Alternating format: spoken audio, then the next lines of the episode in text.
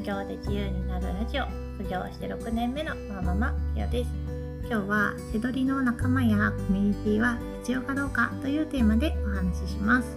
最近は副業のオンラインサロンとかコミュニティがありますけど背取り仲間がいた方が稼ぎやすいかなって思ってる人もいるかもしれません。私個人としては仲間が必要かどうかっていうのはその人の性格にもよるんですけど稼ぐ稼げるか稼げないかと仲間がいるかいないかはあんまり関係ないかなと思います。結局は自分の行動量次第ですからね。ただ、まあ、誰にでもセドリ仲間いらないとかそういうことではないので、まあ、どういう人にセドリの仲間やコミュニティがいるとよくってどういう人にはあんまりいらないかっていうのを私なりに話してみたいと思います。まずセドリ仲間とかコミュニティが必要だったり、まあ、合っている人っていうのはセドリの初心者あとは出品規制や心眼調査の可能性があるジャンルをやる人です。これからやろうっていう人はとにかくわからないことが多いですよね。古物商の取り方から Amazon セラーの解説方法リサーチツールの読み方とか配送梱包方法とか。そういう時はなんか質問ができる仲間とかコミュニティがあるととっても助かります。ただ初心者だらけのコミュニティを作ってもあんまり効率は良くなくってちょっと先輩ぐらいの人がいるところに行かないとダメですよね。あとは心眼調査とかメーカー規制の情報を早くキャッチしないといけない場合っていうのはそういうコミュニティや仲間が役に立つ場合があります。メーカーの商品を店舗とかネットで購入して Amazon に新品で出品するという時まず出品規制を解除しないといけません。そもそも小売店から購入したものを新品として出していいかどうかっていうのは結構意見が分かれるところなのでもしやる人はあの各自確認してください。私はもう中古が専門なので新品って出したことはないです。新品で出していいのかっていうのはちょっとよく分かりません。出品規制の解除方法やメーカーから苦情が来た時の対応とかあと Amazon から心眼調査が来た時になんかこう書類を出さなきゃいけなかったりアカウントの健全性が悪くなっちゃってなんか改善案のなんか書類みたいなのを出さなきゃいけない時とかがあるんですよね。そういう時にどうやってくぐり抜けるのかなど結構個別の詳細な情報が必要なケースがある時に背取りの仲間やコミュニティがあるといい場合はあります。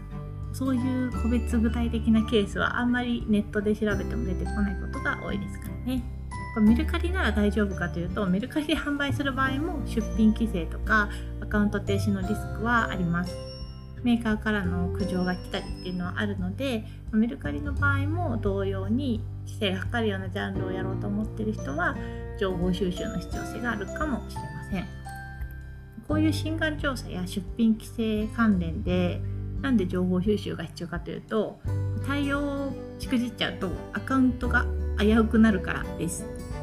危うくなるって言ってるのは凍結されたり停止されたりするっていうことですそうすると売上金の入金が止まるのでクレジットカードとかで結構高めの仕入れをしている人はキャッシュフローが回らなくなっちゃったりするんですよね。Amazon のからの売上の入金が1ヶ月とか2ヶ月とか止まっちゃうとそれだけで売上としては黒字になってるんだけどキャッシュフローが回らなくて黒字倒産みたいになっちゃうこともあります。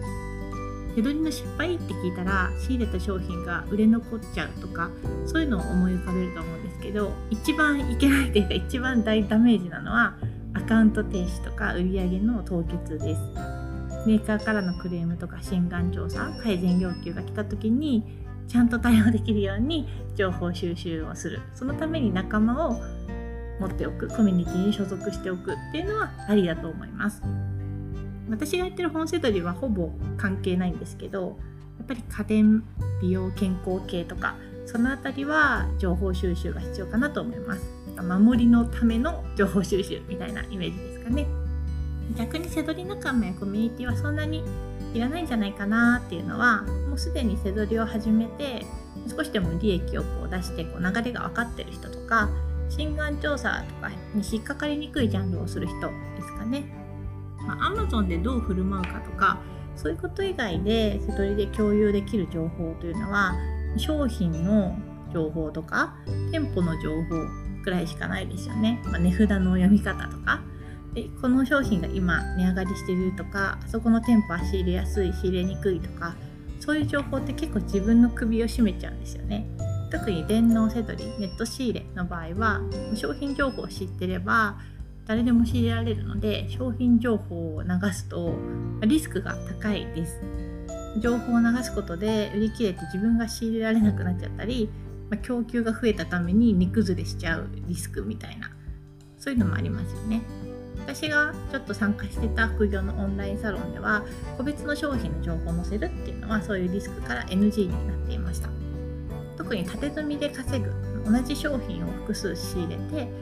あの稼ぐ新品のせどりとかネットの電脳仕入れのせどりは商品情報をオープンにするっていうのは結構危ないそのリスクがある行為だと思います。あとせどりの利益商品の情報が流れてくる LINE グループとかそういうなんか月額課金サブスクのサービスというのか情報商材みたいなのがあると思うんですけどそれはやっぱり値崩れリスクがあるのでその辺りをよく考えた方がいいと思いますよ。大体そういう商品を売ってる人の言い分としてはクローズドの場で公開してるから大丈夫ですみたいな風に書いてあることが多いと思うんですけど何人までにオープンにしたら大丈夫かっていうのを正確に予測するのってその市場のニーズを正確に把握してるのとほぼイコールなので難しいと思うんですよね。だから値崩れのリスクが、低い低いっていうのはどこを低いっていうか分かんないんですけど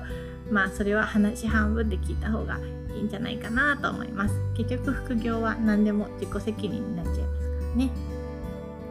私は中古なので商品情報を知ってもそれを変えなきゃ意味がないんです。だから利益商品の情報を流します的なサービスにはあんまり魅力は感じないです。中古の本セ取りだったら商品情報はまず必要ないかなと思います。ちゃんと市場で買えそうなもので利益が出る商品じゃないと意味がないのでただ Amazon 上で高値の商品を抜き出しているっていうだけだとあんまり意味がないです。ここまでセドリの仲間やコミュニティが必要な人そんなに必要ない人を説明してきたんですけど結局一番大事なのは自分の行動ってことです。自分が行動できるために仲間やコミュニティが必要だったらそういう場に参加すればいいし別に一人でも淡々とできるよってことだったら特にいらないかなと思います。